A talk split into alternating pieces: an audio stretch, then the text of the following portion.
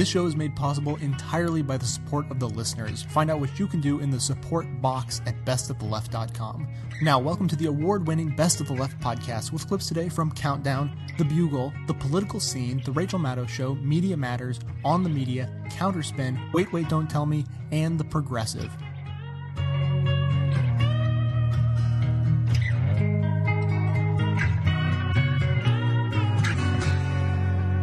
The first hand that President Obama shook this morning after signing the health care reform bill into law was that of Marcellus Owens, an 11 year old boy who in recent weeks has become a national advocate for reform in memory of his mother, Tiffany. She lost her life to a treatable illness because she did not have insurance and could not afford the basic care that she needed. Today, the fifth grader, Marcellus, wearing a tie matching the president's, said, It's tough not having my mom around, but she's been with me in spirit every time I talk. I hope I've made her proud. Marcellus was standing at the president's side when he put pen to paper. Make that pens plural, 22 of them, each of them an invaluable gift the president traditionally gives to the luckiest and most powerful dignitaries in the room. With his signature, President Obama made what once seemed impossible the law of the land. Today, after almost a century of trying, today, after over a year of debate, Today, after all the votes have been tallied, health insurance reform becomes law in the United States of America. Earlier in the proceedings, Vice President Biden, still not accustomed to standing near open microphones, after he introduced the President, Biden apparently let a very strong word slip into his feelings about the moment. Ladies and gentlemen, the President of the United States of America, Barack Obama.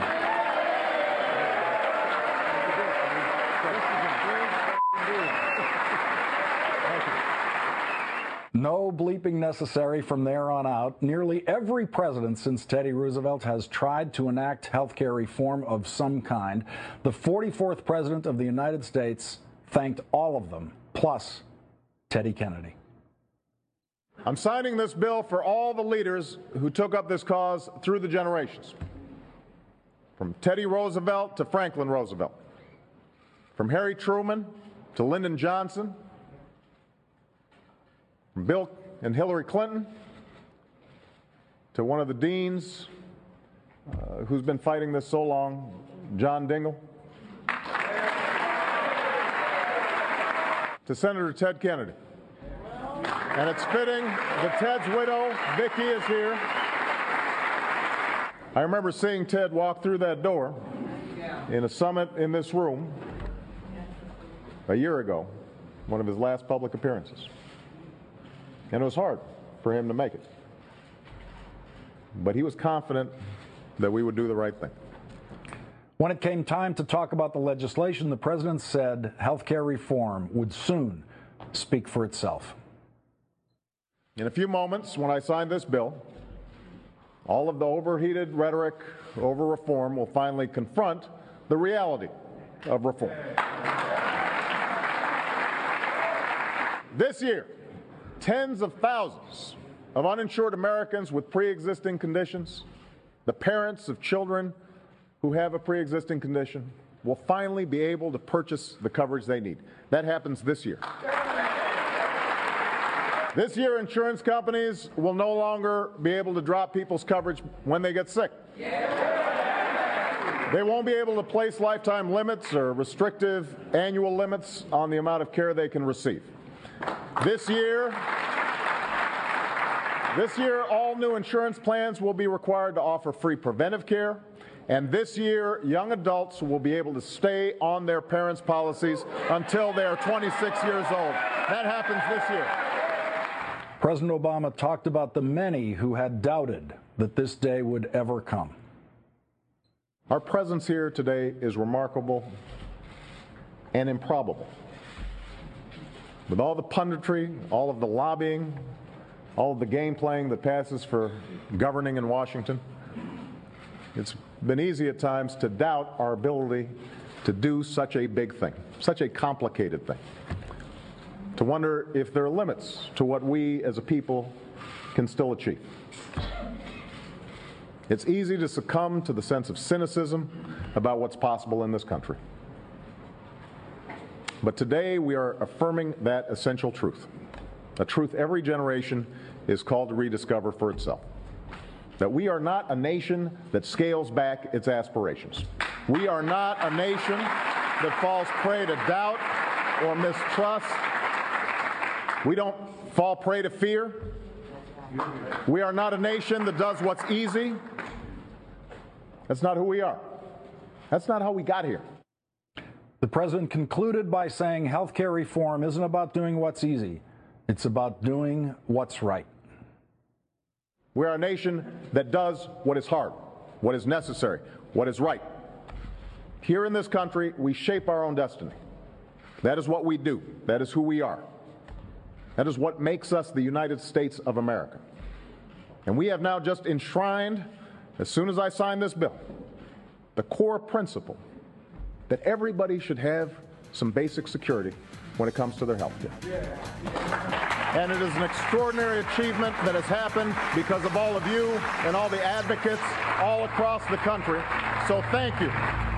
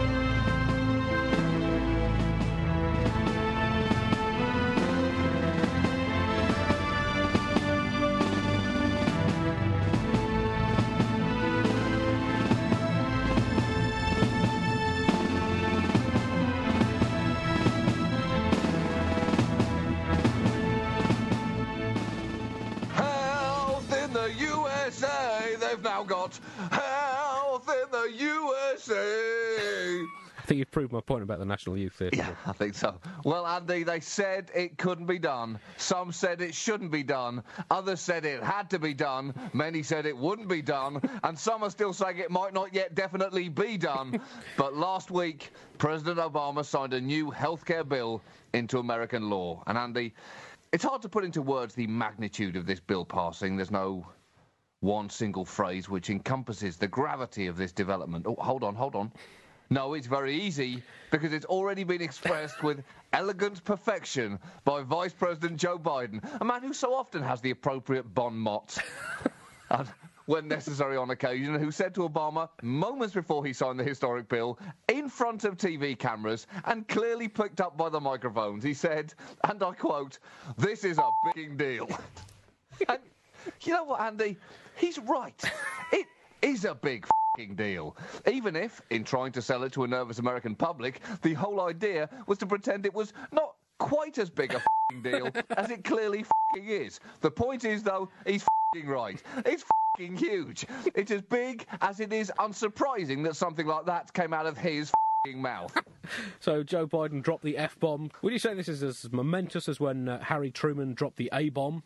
Yeah, more so. More so, Andy. yeah, much more so. Will the fallout be as devastating? Are you- well, it depends. Are you are you referring to the time that uh, Harry Truman called someone an ass munch? No, I was talking when he actually dropped the A bomb Oh no, well it's less than that. right, okay. Well, but will than that. Biden follow up by dropping another F bomb three days later just to prove that he meant it the first time? Maybe. You can't underestimate the significance of this, though, Andy. This has been the first major promise that the Obama administration has kind of kept. And it's, it's going to affect the lives of millions of Americans. It's definitely a step in the right direction towards the kind of healthcare people deserve, even if the destination is still depressingly far away. Mean, it has been hard to justify how the richest nation on the planet can have so many of its citizens without health insurance. It's hard to justify in the same way that it's hard to hold your breath underwater for 15 days. it's hard because it can't be done. It's absolutely genetically impossible. So the Republicans uh, clearly strongly opposed the bill, claiming Yeah. it was uh, firstly too expensive, secondly that they just hate the poor. Uh, and uh, attorneys general from 13 states have begun legal proceedings to stop the government um, extending the health insurance to 32 million povs and plebs, I believe was the term they used. That's the on official term. On the grounds that it's unconstitutional to deprive wealthy Americans of the satisfaction of watching the suffering of those less well off than themselves. What, what, I the, the way what's I see the it, point John, of being rich? That's- What's the point of being rich? the way I see it, the poor contribute a tiny fraction to the GDP of America. Why bother keeping them unnaturally alive? Yeah. Obama apparently also received a death threat over Twitter. Except, I mean, that's not really a genuine story, is it? Or a genuine death threat. death threats should be issued anonymously with cut out letters from newspapers, not publicly by someone who's just a bit bored. the, the truth is, someone wrote something stupid on Twitter, everyone read it, and now the guy's under investigation. It's like when a child says, I'm leaving and I'm never coming back. Sometimes the best thing to do is just call their bluff, open the door, and say, OK, out you go then, before they then scuttle back into the living room. And with this crackpot, you almost want to say, All right, here's a gun, there's the Oval Office, knock yourself out, and just watch him say, Oh, forget it, you're so annoying. if you need me, I'll be in jail. It almost makes you want to do that. Not quite, almost. Just remind me never to let you babysit my kids, John. and not to be left out, Minority Whip Eric Cantor released a statement uh, a couple of days ago saying, Just recently, I've been directly threatened. A bullet was shot through the window of my campaign office in Richmond this week, which seems strange. You know, who would care enough about Eric Cantor either way to want him dead? And he didn't provide any more details, and you could see why when more details started emerging. the police pointed out the office below his was struck by a bullet at 1 a.m. with absolutely no one in the building. And it also showed that the bullet was fired into the air and struck the window in a downward direction, landing on the floor about a foot from the window. It was struck with enough force to break the window pane, but did not penetrate the window blinds. Wow! He's right, Andy. That was a near death experience. He's a hero, albeit a hero who wasn't present, did nothing, and was under zero risk. He is technically closer to death now than he was before that happened, but only due to the unremitting march of time. well, but, you know, it starts from these things, doesn't it? Yeah. You know, first John F. Kennedy steps on a twig. you know, a few years later, the rest is history. Exactly. And Minority Leader Boehner again has responded to this saying, I know many Americans are angry over this healthcare bill and that Washington Democrats just aren't listening, but as I've said, violence and threats are unacceptable. That's not the American way. Oh, really? Try telling that to anyone wearing a red coat in Boston in the late 1700s, because it sure as shit felt like it was the American way then, as a crowd surged towards you with a barrel of tar and a bag of feathers. No, I'm not over it. You're bringing him down from the inside, John. I was actually down in DC the day after uh, the vote took place, and I've got to say it was a huge disappointment. Where were the tanks with Obama's face plastered down the side? Where were the communist flags? I think the thing with Biden, though, is we have to just be clear what he was exactly he was talking about when he said this is this is a large fing deal. Was it large or big? Because I mean that could make all Big. the difference. Big. Big Because I deal. quoted as large deal over here. I don't know if they've just moderated that for the British audience. I think they've tried to change the wrong word for politeness. Uh, yeah, big old deal. it's a big old deal. But I think we've got to ask, what was he actually talking about? Because was it mm-hmm. really the healthcare bill? Because surely, being a politician, he'd have phrased it not "this is a big deal," but "this is an historic moment for the people of our country and a defining moment in your presidency." No, to me, John, the language "this is a large f***ing deal" suggests he was talking about something else. Maybe something personal that's affected his ability to do his job as vice president. Maybe Yeah. Obama's picked up on the success of uh, Chief of Staff Rahm Emanuel's naked lobbying, as discussed in uh, Bugle 107, and asked Biden to go tackle out whenever they're talking about stuff in the Oval Office. And maybe Biden feels compromised, and Obama says, "No, it doesn't matter. Doesn't matter. Doesn't matter. The words are the same, whether you got your underpants on or not." But Biden insists this this is a large fing deal. And if you really turn up the volume on the microphones, you can then hear Obama whisper back to him, "What have you got to be ashamed of, Joe?" or is it uh, is it that Biden has become obsessed with fantasy baseball and is trying to persuade Obama to uh, trade his two-star pitchers for Albert Pujols? Or was he that mis- would be a big deal. was he misheard, John? Was what he actually said was this is assuming it was a large deal. This is a large deal, referring to a proposal a proposal um, with the British government um, to instigate a cultural exchange program between our two great nations. And under the first swap, America gets fat 1980s British comedian Eddie Large, and we get in return ace American horror novelist Stephen King. Straight swap. So, what's the way ahead for the Republicans now? Well, they've said they're going to withhold all Republican cooperation from Democrats in the Senate in retribution for them using reconciliation, and that is very childish. I'm not playing anymore, I'm taking my ball home. Also, they may try to delay the bill and get it sent back to the House by attaching a ridiculous number of amendments to it. And all they'll need is for one amendment to get voted on by Democrats, and the whole thing goes back, which which means that you get proposed amendments like Amendment 3556 from Republican Tom Coburn, which is solely designed to be difficult for Democrats to say no to. It is, and I promise you this is true, an amendment proposing outlawing Viagra to paedophiles. Is that wrong, John? The, Are you saying paedophiles should get Viagra? exactly. It's it's a perfect perfect trap they've set. The exact wording is uh, amendment to reduce the cost of providing federally funded prescription drugs by eliminating fraudulent payments and prohibiting coverage of Viagra for child molesters and rapists and for drugs intended to induce abortion. Stay classy, Coburn. Stay classy. No Viagra for paedophiles. I've got to say, Andy, I'm not sure you can get lower as a politician than that. I think he just bottomed out. Might not be such a bad idea. I guess it makes them easier to spot. He he also uh, he also proposed that there uh, should be an official one-in, one-out policy for hiring government bureaucrats, saying uh, an amendment to require that each new bureaucrat added to any department or agency of the federal government for the purpose of implementing the provisions of the uh, Patient Protection and Affordable Care Act be offset by reduction of one existing bureaucrat at such department or agency. What? Hold on, Coburn. This is the legislature, not an overcapacity nightclub. what the f- are you doing?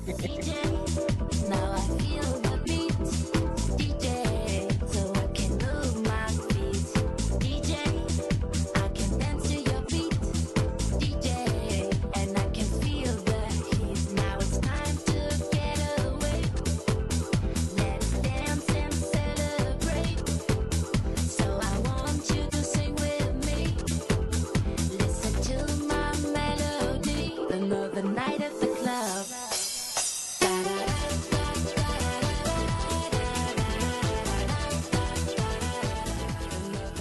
So, Rick, this is one of those very rare political moments that you can actually celebrate. and I do celebrate it. It's sort of turned everything around. It's uh, it's changed the public image of Barack Obama, of Nancy Pelosi, of Harry Reid, of the Democratic Party. All of a sudden, they're winners, and it just changes the color of everything they've been doing. It's kind of like the scene in The Wizard of Oz where it goes from black and white to color. It's an amazing turnaround, but one that one that's very typical of Obama. You know, he he lopes along uh, steadily and surely, and then when the finish line comes within sight, he breaks for it. But we've been talking for months on this program about how the political system is broken, and I, I assume you still believe that. And, you know, McCain is out there. He announced after the vote there will be no cooperation for the rest of the year. Just yesterday, he was being extremely skeptical about the cuts that we're likely to get in Medicare, described that effort as lipstick on a pig. It's not as though Obama's troubles are going to go away or that the recalcitrant Congress is going to suddenly, you know, uh, Republicans are going to suddenly, you know, snap into gear here. No, the system's still broken. Uh, not that it was ever in terribly good repair, uh, but it's in much worse repair now. And I guess we're going to have a kind of a tantrum now for a while from the Republicans. This is probably a good thing in the long run because it's going to alert people to the systemic problems here. This is a system that really kind of requires everybody to give it some slack for it to work.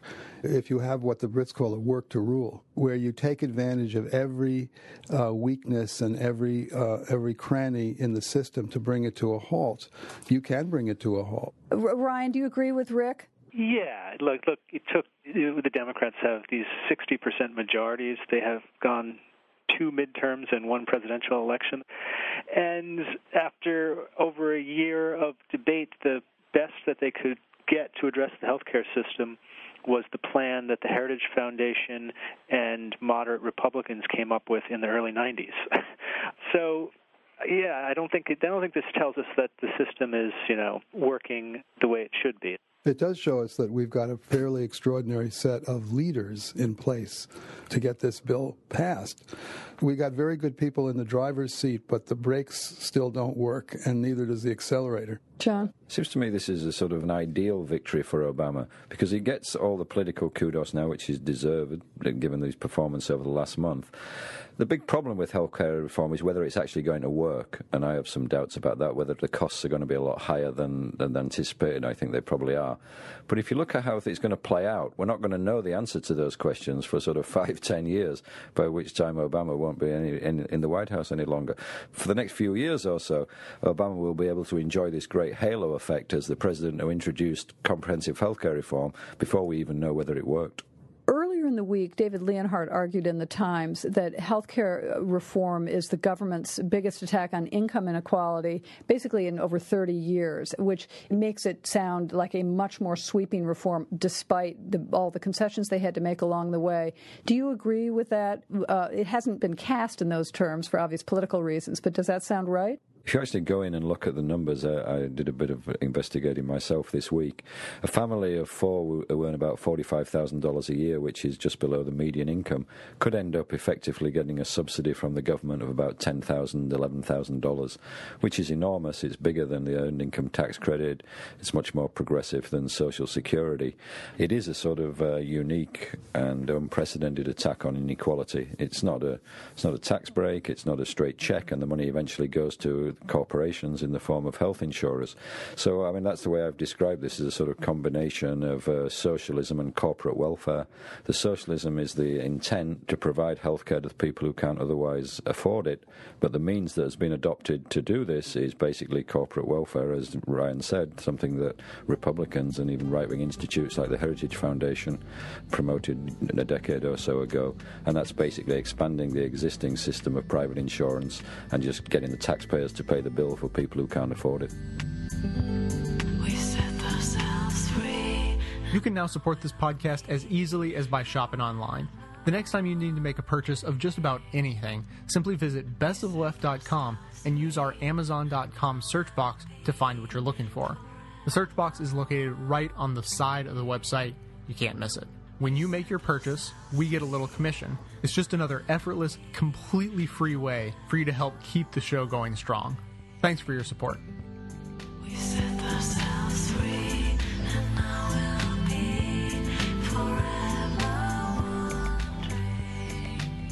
This morning, I spoke at an event at the Clinton School of Public Service here in Little Rock. And before I took the stage, before I was even being introduced, Skip Rutherford, the dean of the school, said to the crowd that what had happened on Capitol Hill last night was an historic vote. What followed, to everybody's surprise, was the entire room at 9 a.m. on a Monday morning, roughly a thousand people in Arkansas leaping to their feet and giving a thunderous, hollering, cheering, sustained standing ovation that went on and on and on. Not for any person, definitely not for me. It, it was for health reform passing the House. A thousand people, all ages, all ethnicities, a very diverse group. And I thought, does your senator know you feel this way? After decades of trying and failing, President Obama and Democrats achieved last night was what has eluded a great many who have come before them.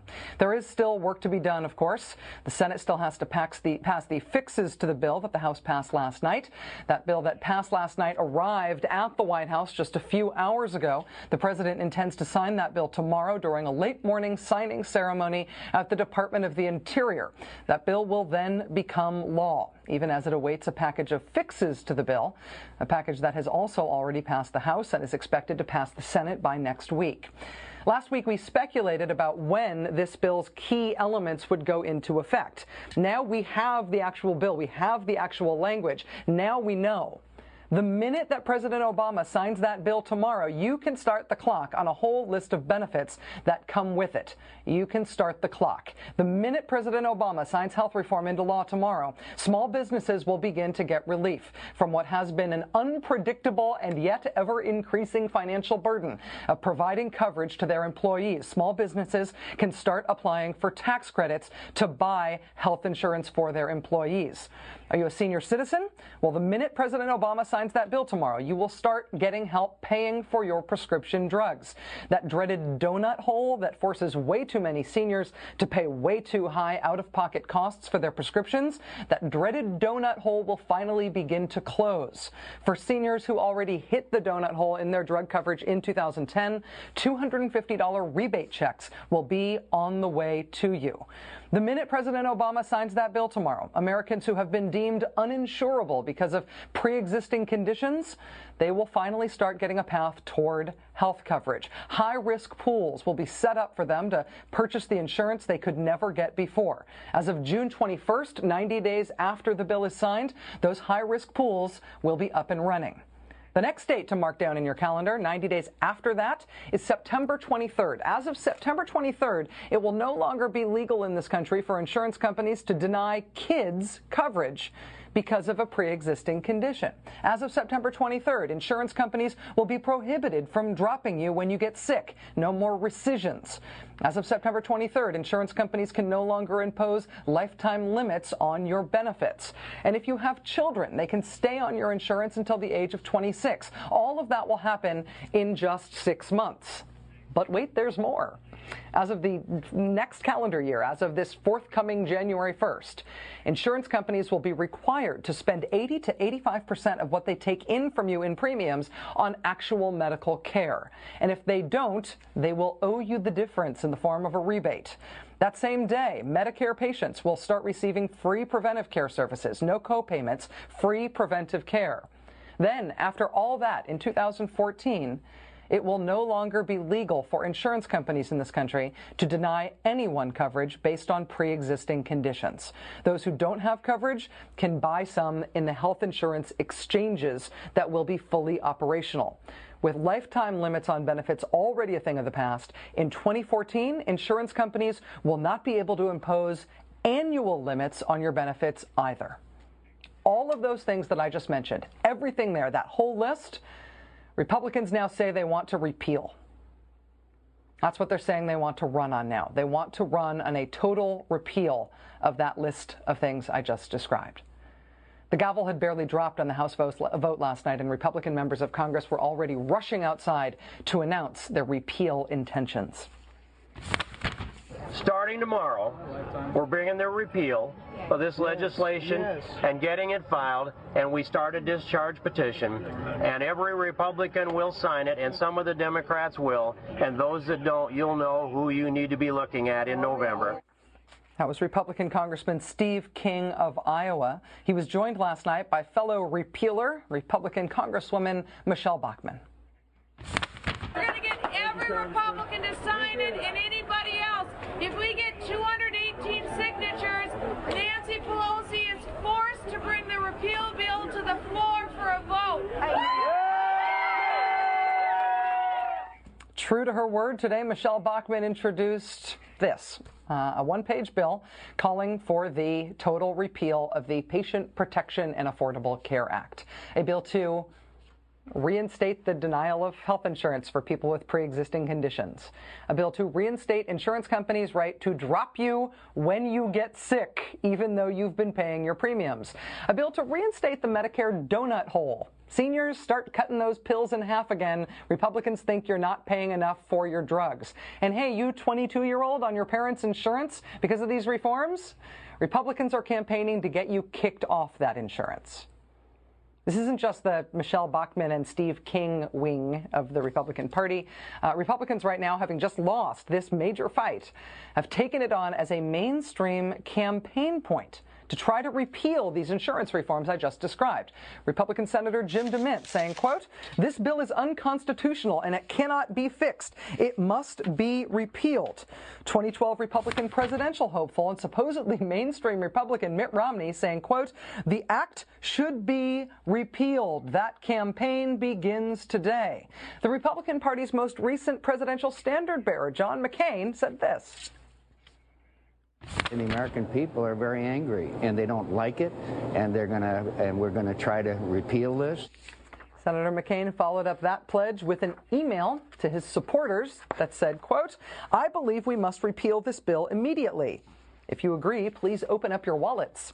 Uh, right next to Mr. McCain's ostensibly principled pledge to repeal health reform is a big green contribute button. He says, quote, I'm working to repeal the bill. Your immediate donation of $25 or more will enable me to continue fighting. Are Republicans really going to repeal health reform? It appears they would love to. Nobody actually thinks they'll be able to. But will they be able to raise money off the idea of it at least? Oh, yes. Yes, yes, they can.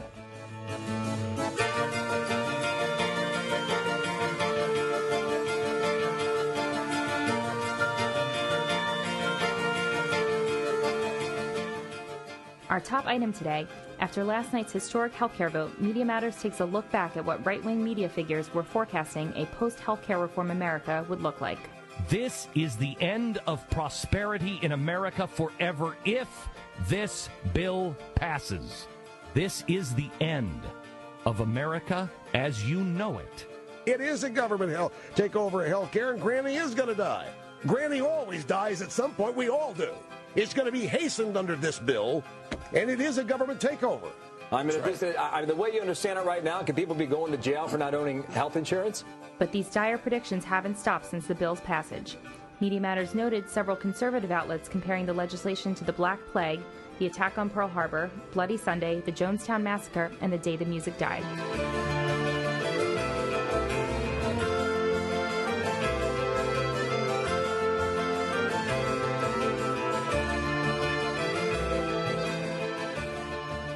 Nine fifteen on a Sunday morning, a special edition of America's Newsroom. It certainly is a historic day. We are back on a very uh, historic day as we're watching all this unfold. Discussions, there's protesters everywhere, lots of excitement um, on this big historic day. So you're going to. Every week, historic or otherwise, the Pew Research Center's Project for Excellence in Journalism surveys news coverage across the media. Last week, the health care bill was far and away the leading story, and yet, despite the news media's devotion to the topic, a CBS News poll found that more than half of Americans say they still don't understand how health care reform will affect them. Mark Jurkowitz is the Associate Director of the Project for Excellence in Journalism. He says that while newspapers and networks devoted about a third of their space to the issue and websites about 20%, it was cable and radio talk shows that owned the story. In fact, they devoted a staggering 80% of their news hole to health care. From day one, this story has very much been a talk show story. The cable and radio talk shows have devoted the most time to it. And that's different, for example, than the economy, which was actually a story that we found was covered more in like network TV and newspapers. Did the venue determine to some degree the nature of the coverage? To some degree, that's true. Any story that generates this much attention in cable and radio talk shows, which are highly ideological, you're going to get competing and argumentative versions of the truth. Our sister organization, the Research Center for the People and the Press, asked a series of questions throughout last year about whether or not the healthcare debate was easy to understand or hard to understand. When they first asked the question in July, I believe about 63% of the people said it was hard to understand. When they asked it in December, 69% of people said. It's interesting. It's not the first time there seems to have been an inverse relationship between certain kinds of media consumption and understanding of an issue. There was a poll, I think, after the first Gulf War that asked people about the context of the war, the nations involved, and so forth. And it turned out that the more people watched cable news, the less informed they were. In fact, the only area in which they seemed to know more than those who didn't get their primary information from cable news was that they could identify the Patriot missile. Certainly, those cable news shows at night, they're siblings of talk radio. Depending on how the host is, you're either getting a liberal or conservative argument that you may or may not believe. On many of those shows, the traditional journalistic idea of let's get to the truth or the nearest version of the truth we can find is supplanted by the idea of, hey, if guy A is going to argue this, we'll bring on guy B to argue the polar opposite. And, you know, basically leaves people sort of making decisions through the prism of their own ideology often. And let's say this about the healthcare debate, in all fairness. This is a very complicated issue. This was a very complicated legislative process. You had partisans and politicians on both sides of the issue who were characterizing it in a self serving way that also left people wondering what the real version of the facts were. So you got a perfect storm of confusion in some ways in this story. And a place where the media, I assume, are supposed to step in and help clarify. You know, I was watching CNN the night of the vote, and they kept referring to how uh, the bill was going to go to the Senate for some fixes. They never said what they were, not once. They had so much time to fill. All Wolf Blitzer did was stare at the clock and say, now we've got 200 votes and 216 is the magic number. Three times he did that. Somebody could have mentioned some of the leading fixes. I had to wait for a chart in the New York Times. Look, the Fox News channel, with a decidedly ideological look in prime time, has been the success story in terms of audience and ratings on cable news. MSNBC, which for years floundered in prime time, would probably say that they've achieved a good deal of success, making themselves the ideological polar opposite of the Fox News channel in prime time, and they're happy with that. CNN, in some respects, the one cable network now that is not overtly ideological in terms of the orientation of its primetime hosts has in some ways been struggling the most. So it may well be that they've decided, hey, the people who are going to follow us now are essentially pretty hardcore political junkies, and they really do want opinionated political coverage. That may, in fact, be the working theorem, and it may be correct. Mark, thank you so much. Brooke, you're welcome. Mark Jurkowitz is the Associate Director of the Pew Research Center's Project for Excellence in Journalism. Political journalists covering the healthcare reform process suffered a malady that often afflicts members of their breed horse race fever. They spent most of their time guessing whether the bill would pass or fail, and mostly they guessed wrong.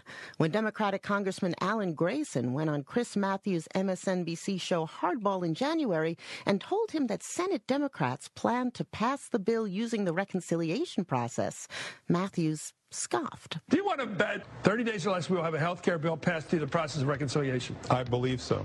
You so, predict Because it? America needs it. You predict it? I, I think it's the most likely option at this point. I will make a side bet. It's not going to happen anyway. It happened, though it took two months, not the 30 days Grayson had predicted.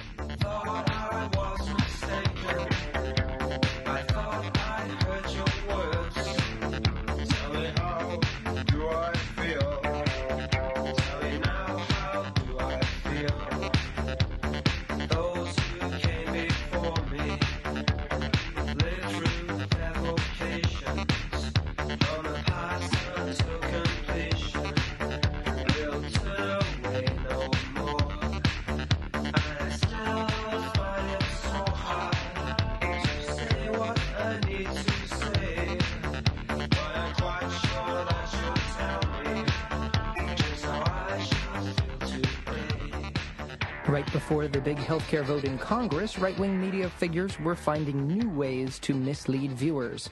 On March 16th, this is how Fox News Channel's Bill O'Reilly led his broadcast. What I'm about to tell you is simply stunning. A new survey published by the New England Journal of Medicine, a prestigious magazine, says that nearly half of primary care doctors in America could leave the medical profession if Obamacare is passed. O'Reilly went on to explain that 72% of doctors oppose the public option, and he reiterated that, quote, if half the nation's doctors are considering getting out, that's by far the most frightening offshoot of healthcare reform, close quote. This would be even more frightening if it were true. But there was no such survey published by the New England Journal of Medicine.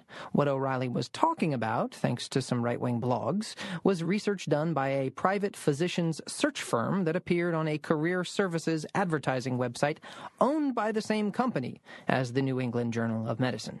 So there was no scientific survey of doctors and no publication of said study in a prestigious medical journal. Did Bill O'Reilly ever explain the error to his viewers, though? I bet you know the answer to that one.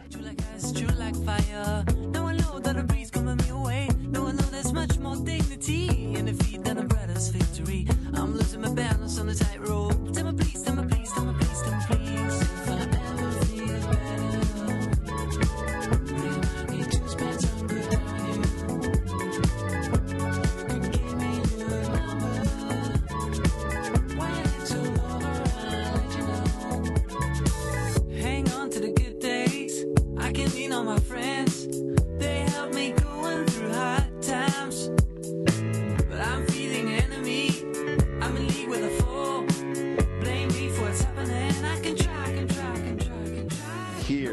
is your first quote. This is a big bleeping deal. That was Vice President Joe Biden, who did not, by the way, say bleepin'. He was eloquently describing what big bill? Uh, the passage of the health care bill. Exactly right. In all the joy. Yep. In all the joy and excitement at the White House about having passed this huge legislative deal, someone forgot to lock the Joe Biden enclosure. so he escaped, and his motto, delivered to the president too near a live mic, is now enshrined in history. As many observed this week, uh, FDR became known for the New Deal. Truman, the Square Deal, and the Obama administration will be known for the big bleeping deal. Well, you know, I think it's really, it's kind of time, I think, to decriminalize that word. Dude. But that's the fun of it. Well, I know. I mean, everybody uses it. My four-year-old uses it. right. And I know I got in big trouble for that. But And you know, Tom, we, we have decriminalized that word in California, and everybody's been using it, and I think we're all healthier, and I don't have glaucoma anymore. Yeah, I was about to say. I use that word so Don't you, much. need, you need a prescription, though. Yes, you do. You do need a prescription, purposes, yes. Mhm. To relieve pressure. Um, it was funny though to see the Democrats. They looked they looked so disoriented and, and lost. They'd never won anything Thing before. They, they all looked like dogs who had finally caught the car. and Obama, as you know, I mean, he managed to get this done against pretty steep odds. Nobody thought he could do it. He's feeling a little cocky, maybe not to a good end. This week, for example, he invited some terrorists to the Rose Garden just to pal around. he put up a framed copy of his Kenyan birth certificate. Like, yeah. and in a gesture of bipartisanship, he invited congressional Republicans over to watch Michelle's Kill Whitey video. Let, us for our next quote, let's go to the floor of the House of Representatives. This was late Sunday night. Hell no, you can't. That was a leader of a group of people who were rather unhappy this week. Who? Uh, the Republicans. Yes, indeed. That's right. That was John Boehner, of course, the minority leader in the House. He, of course, is mainly mad because one of the health care law provisions that goes into effect this summer is the 10% tax on tanning salons. he was furious. He was on the floor. He was he was light orange with rage.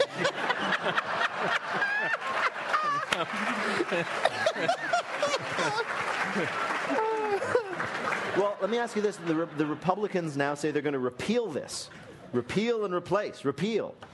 Do you think they're going to actually pull that off? I think they are overestimating the attention span of the American public. Really? That we're back to the final season of Lost. The hell with it. We're talking what six months? out? I mean, I think the American public learned more about civics and government in the last month than they ever cared to know. And I think that actually, you know, tyranny is looking pretty good for, from here. I mean, the, the Republicans do look to me like they're a little bit in denial. In fact, you have to wonder if they're going to go through their own version of, you know, Kubler-Ross's famous stages of grief. They're- they, they, they've gone from denial into anger, and then into more anger, and then vivid anger, and then really, really angry anger. We're kind of hoping they'll get to depression soon when they just lie around the House chamber watching TV in their sweatpants. instead of instead of voting yay or nay, they'll vote meh. Everybody's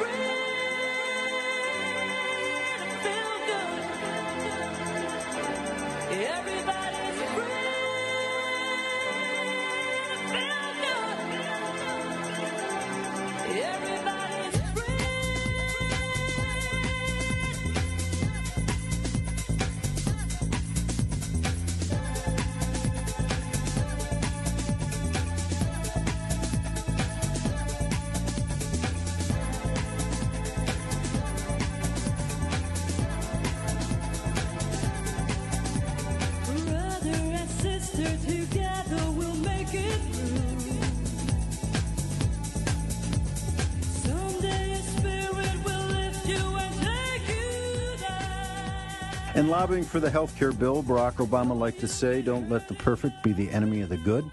But what he really meant was, don't let the perfect be the enemy of the mediocre. Because the health care reform bill that just passed is not nearly as good as it should have been. There's no public option. There's no federal rate commission on insurance industry pay hikes. There's no removal of the antitrust exemption for health insurers. And most of the benefits won't kick in until 2014, which will give the Republicans an opportunity to roll back health care reform even before most people had a chance to enjoy its full fruits. For instance, insurance companies can still discriminate against adults with pre existing conditions until the year 2014. So if you're sick now and you're over 21, you're going to have to try to hang on for three years and three quarters. I don't call that compassion or reform. Another example the bill will expand Medicaid coverage to single poor adults for the first time, a really good thing, but that won't happen until 2014 either. So if you're single and poor, you got to hang on too. Yes, Barack Obama does deserve some credit. He finally woke up to the fact that bipartisanship is a myth, and yes, he pushed hard for this bill at the end. But he should have woke up earlier, and he should have pushed harder for a better bill. Not a perfect one, but not a mediocre one either.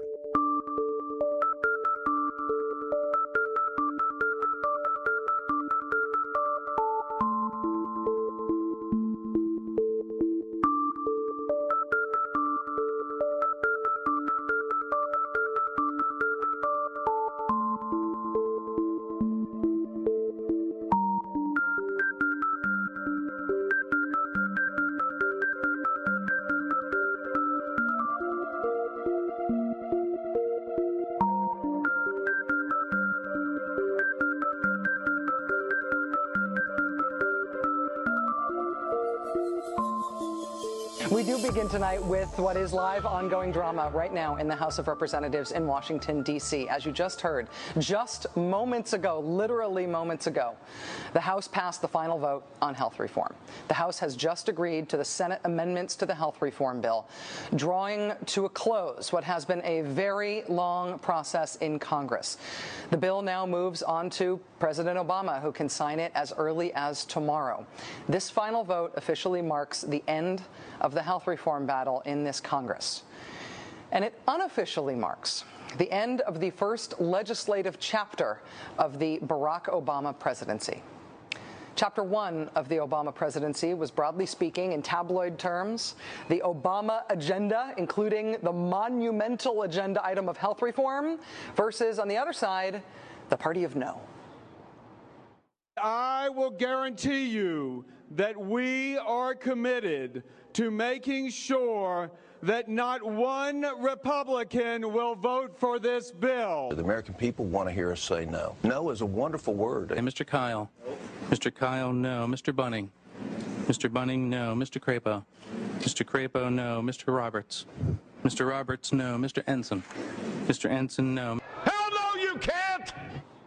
The no, no, no, hell no Republican strategy put Democrats in the position of having to do everything in, in pursuit of this monumental historic reform, to do everything themselves. It therefore put a spotlight on all of the differences among the Democrats because Democrats had to get beyond everything that divided them in order to get stuff passed. And in that process, the Republicans, the no, no, no, no, hell no Republicans, became sort of uninteresting. They were just one big no. They were predictable. Their unified no strategy was a big gamble, and it is a gamble that they tonight have ultimately lost. The strategy did not work. Democrats were able to overcome the things that divided them. Health reform has passed as of finally tonight, just moments ago. The Republicans got nothing. Actually, they did get one thing. Uh, they got a very angry and at times it seems dangerously angry rump activist base that is now doing things from which Republicans are furiously having to try to distance themselves. That's what Republicans got from their just say no gamble. What Democrats got was not only this landmark generational legislative accomplishment, but as you saw today in Iowa, they got the opportunity to take a celebratory victory lap. Today, health insurance reform is the law of the land all across America.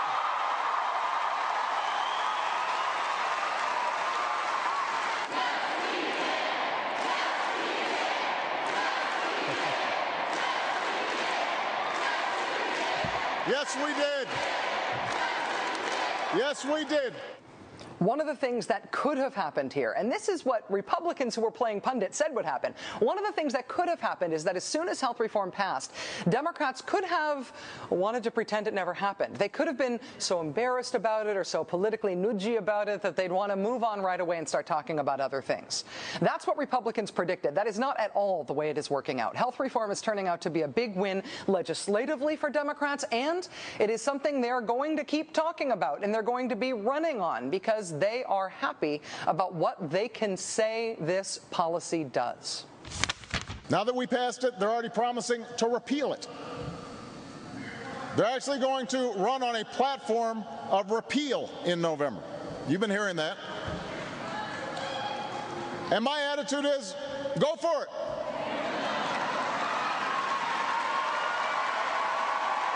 If they want to have that fight, we can have it. Because I don't believe that the American people are going to put the insurance industry back in the driver's seat. We've already been there. We're, uh, we're not going back. This country's moving forward.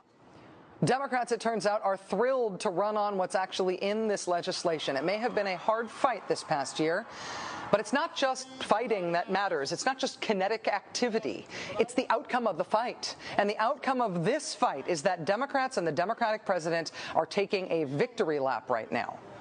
Ancient political science axiom here. The one sure way to build your political strength is by winning. That's what's happened on the Democratic side. On the Republican side, look what's going on over there right now. In the Senate, there was this last battle over the last package of fixes to the health reform bill. Last night, the Senate was in session past 2 a.m., dealing with Republican amendments that were never going to pass. They were just there to try to trip up Democrats to somehow maybe slow down the bill further. That amendments battle, again, went past 2 a.m., and then it continued today. Republicans, if they wanted to, if they had been motivated enough, could have kept this going all day long. There's no limit on the number of amendments you can put in on a bill like this. They could have kept the Senate in session around the clock for days, for weeks, for months. Who knows? They, they could have done that. But it appears they lost their motivation. Republican Senator Jim DeMint saying today, quote, We've decided that offering 200 or 300 amendments doesn't make sense. I had 50 amendments. I still have them in my back pocket, but I'll probably only offer two or three. Where's that old Waterloo fight, Jim DeMint? This much vaunted, dug in Republican opposition in the Senate fell apart today.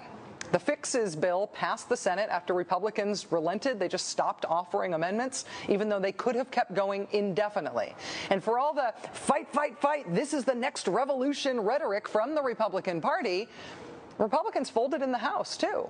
What just happened moments ago on the House floor put an official end to the health reform fight in Congress. Once upon a time, like say 72 hours ago, the prospect of this package of fixes, this bill, having to go back to the House, that was going to be some sort of legislative doomsday.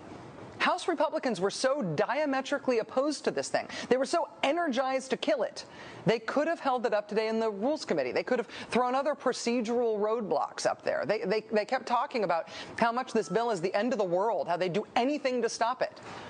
And then in the end, nothing. Turns out this thing passed pretty easily tonight. We were ready to be here all night again. It's already done. Republicans seem to have lost their will to fight. They are rolling over now. And so maybe this is chapter two of the legislative history of the Obama presidency. Chapter one was the whole party of no thing. However, you thought that was going at the time. Now we know how it worked out. Democrats won, and the Republicans not only lost every major legislative fight, they also seem to have lost their will at the end here. And some of their base seems to have at times um, lost their minds here. That was chapter one. That's how uh, Republicans dealing with the Obama presidency, chapter one, ended. What's chapter two like? So far, it looks like there's a lot less unanimity on the Republican side. Republican Senator Bob Corker of Tennessee, for example, had this to say about the Republican approach to the new next big thing in Congress, the new Wall Street rules that are being worked on in the Senate Finance Committee. He said, quote, I think we have made a very, very large mistake, and I regret that. You don't pull the game book out for health care, I'm sorry, and apply that to financial reform. Republican Senators Olympia Snowe and Susan Collins also breaking with the Republican Party on a same sex marriage amendment that was offered early this morning. Even at the straggling end of Senate Republicans' attempts to block health reform, Republican Senator Lindsey Graham broke ranks too. He and Democrat Jim Webb decided together to buck Republicans when Republicans wouldn't consent to them continuing to hold a hearing they were holding on military health systems. Instead of shutting down their hearing because Republicans wouldn't consent to it, Lindsey Graham and Jim Webb went a little civil, civil disobediency.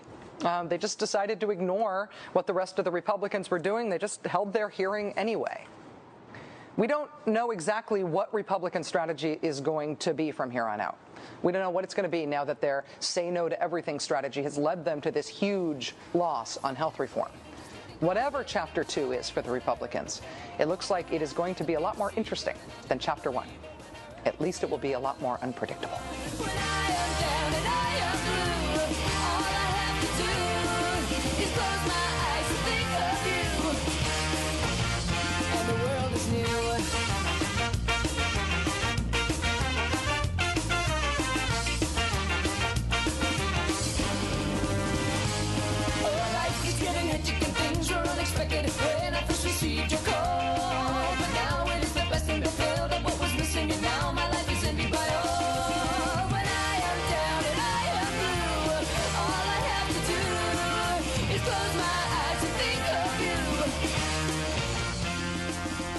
Many observed that after this week, that Schoolhouse Rock classic, How a Bill Becomes a Law, is due for a rewrite. So, here it is. Hey kids, I'm Bill the Bill. Want to hear how I might become a law? Yeah! It's simple. Just follow along. Come on. Someone writes me, I get a sponsor. Committee's where I go first. Once through committee, I go to the floor, and that's where they debate. Sounds fun! Totally. Then they vote, they vote. It's a vote. All in favor say aye. aye. All opposed, no. If I pass here, off to the second house of Congress, then I go to you know who. The president? Yep. And just like that, you're a law? Well, unless I get tied up in a series of dilatory motions, nuisance amendments, and quorum calls. Poison pills or filibusters. Poison pills? That's scary. What's a Philip Busters? Don't worry about those. With a cloture vote, you can cut off debate. You just need a supermajority in the Senate. If you don't have 60 votes, you can shove it through with plenty of parliamentary tactics. Gosh, is that fair? Sure, it's fair. They're all in the rules somewhere. Is it over then? Yeah. Once the bill is signed by the president and sent back to the Senate to vote on the differences in the reconciled legislation, unless the parliamentarian rules that any of the bits to be reconciled fail the Byrd test. Then it goes back to the House for another vote, and if it passes, it's a law. It's that simple. Well, now it's a law. Now it's a law. Brooke, Bob, come over here. Oh, all right. Come on, step up to the mic. Now it's a law. Now it's a law. It's not a bill anymore. Now it's a law, not a bill anymore. Unless it's overturned by the Supreme Court, five to four.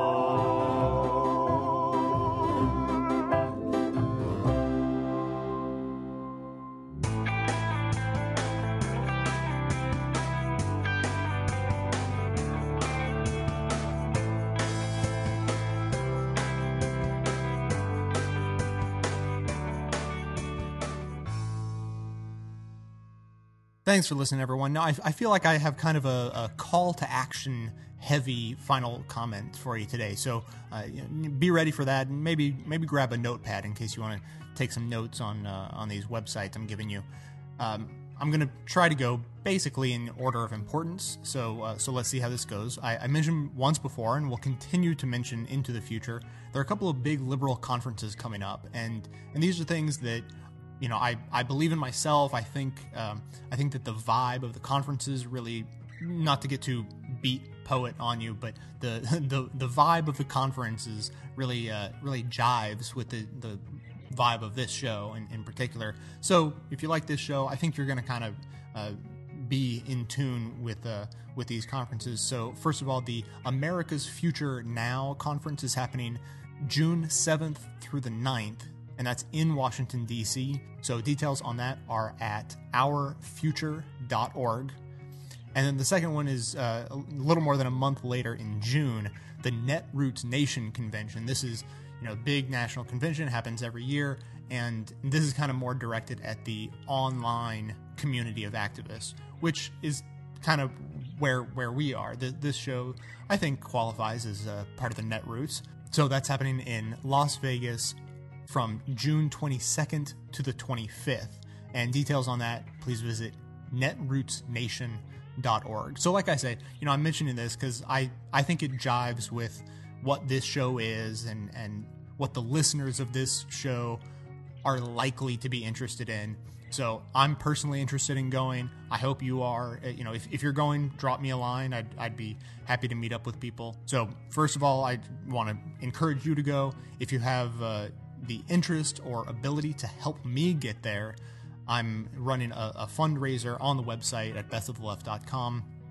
I have a little chip in widget that shows uh, I've, I've set a goal of $1,000, which won't actually cover all of the costs for travel, hotels, tickets, those sorts of things. But, you know, that's that's more than enough to, to ask to uh, you know from you guys to, to help get me there. And then just to be clear that's a $1000 for both events not each one. That's that'd be crazy. So to donate to that if you're interested just click through on the widget make a donation of any amount you like you know every single dollar counts uh, for sure and and is appreciated and then it'll tally it up on the on the little meter there. Moving on now, there's a couple of things going on that you can help that don't cost any money at all, and you don't have to even leave your house. Um, of course, it's a new month, so Podcast Alley is resetting. Um, just the, kind of the story from last month is interesting. We got nearly twice as many votes last month as we've ever gotten in, in any given month, and we still barely squeaked in at number nine. So, you know, it was interesting to witness. Of course, I got I mentioned something like that. I mentioned that we were uh, you know dropped out of the top ten last month, and I got a couple of really snide emails saying, "Oh well, you know maybe that's a, a message your audience is sending to you. Maybe you're uh, you know not doing so well, and your show's kind of slipping a little bit, and, and that's why people are sending you that message and not voting for you." Uh, well, not exactly the case. Turns out we got more votes, uh, you know, by double than we've ever gotten but it just turns out the competition over at Podcast Alley is just really stiff. So if you voted last month, I sincerely hope that you'll just get in the routine of doing it every month.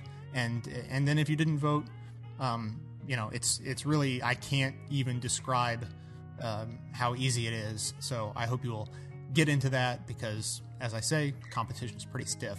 So you can either head just straight to podcastalley.com or there's a link on my website, bestoftheleft.com. It'll take you right to the page you need to go to to cast your vote. You know, take 30 seconds, and then that continues to help support the show by getting new people to uh, tune in. Speaking of helping progressives win awards and topping the lists and things like that on the internet, the Young Turks are in another tough fight to uh, to win an- another award. I don't even know how many awards they've been winning recently. They won the podcast awards uh, for the best political podcast recently. Um, well, last year, back in August or so. You know that that was at least partly um, due to you guys because I, I put out the call and, and hope that you guys would uh, vote for them as well. Now they're up for a Streamies Award. For anyone who doesn't know, the Young Turks is not actually just a radio show, they're actually an online television show. And so they're up for the Streamies, which is, I'm supposing, short for like streaming video online. So to support them, uh, the voting is open between a few days ago all the way through April 11th, and you can vote every single day, once a day. And this really is by far the easiest voting I've ever seen. You just go to vote.streamies.org and then down down on the page a little bit, it's on the right hand side. Uh, you just click the little eye hole for the Young Turks, click vote. You're totally done. You don't have to put an, an email address, you don't have to do anything. So that's happening every day between now and April 11th when the awards are announced. So now that I've been talking about all these different ways for you to, you know, get involved and be supportive of political uh, progressive causes or progressive shows in general, I want to thank a couple of people who've been uh, hugely supportive of this show in particular. Uh, a couple of members, Jason K, who signed up on October 28th, and Mary M, who signed up on January 21st huge thanks to both of those members for you know signing up for their monthly membership and sticking with the show uh, all the way till now and hopefully beyond of course the members are the reason this show exists these days so huge thanks to them and all the members who keep the show going. I hope they're all enjoying uh, the great benefits all the bonus content they've been getting in the best of left raw feeds uh, which is what i've come up with to reward them for uh, for being members so that is it for today. Please continue to spread the word about the show. That's a huge, huge help. Just if you want to tell all your friends about this podcast, spread the word about these conferences coming up. I hope lots of people show up and uh, and have a great time and feel empowered and inspired and so forth. If you want to stay in tune with this show between episodes, please uh, follow us on either Facebook or Twitter. Links to those are on the website, of course. While you're at the website, if you want details on this episode or any of the episodes, that's where we're always going to have links to all the sources and all the music used in the show. So, coming to you from far outside the conventional wisdom of Washington, D.C., my name is Jay, and this has been the Best of the Left podcast, coming to you 10 times a month now, thanks entirely to the support of members and donors to the show from bestoftheleft.com. Fine lines now black and white. you took apart a picture that wasn't right. Pitch burning on a shiny sheet The only maker that you wanna meet A diamond in a living room. Whose shadow bases the floor. He'll take you out any open door. This is not my life. It's just a fun farewell to a friend.